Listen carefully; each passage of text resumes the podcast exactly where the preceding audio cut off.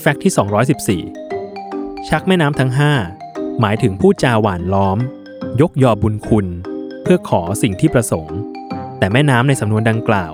หมายถึงแม่น้ำสายใดกันแน่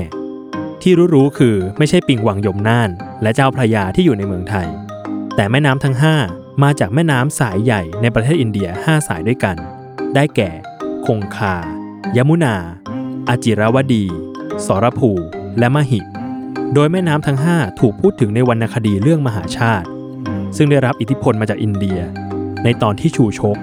กล่าวขอสองกุมารต่อพระเวสสันดร แบบที่ไม่ทูลขอตรงๆ แต่นำแม่น้ำทั้ง 5 มาเปรียบเปรยว่ามีคุณประโยชน์ต่อผู้คนเพียงใด